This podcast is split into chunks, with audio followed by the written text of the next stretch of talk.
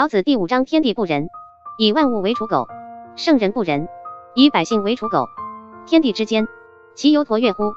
虚而不屈，动而欲出，多言数穷，不如守中。译文：天地反对人把万物都当作草扎的狗来看待，圣人也反对人把百姓当作草扎的狗来看待。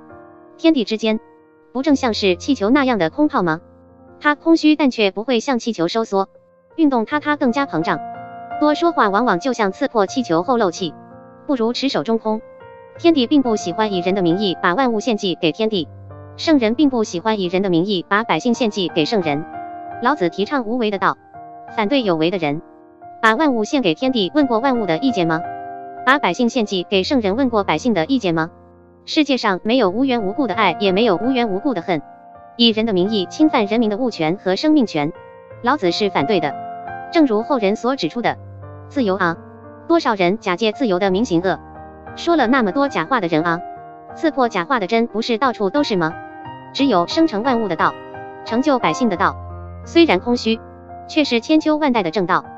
Heaven and earth are opposed to benevolence, treating all things like grass prickly dogs. Saints also object to people being treated as grass prickly dogs.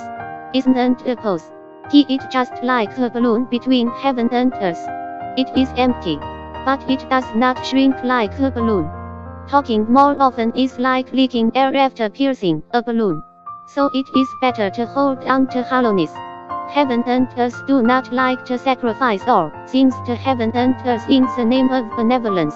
Saints do not like to sacrifice the people to saints in the name of benevolence.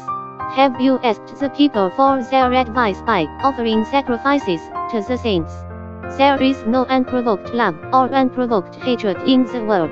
In the name of benevolence, violating the people and oppose as real right and right to life.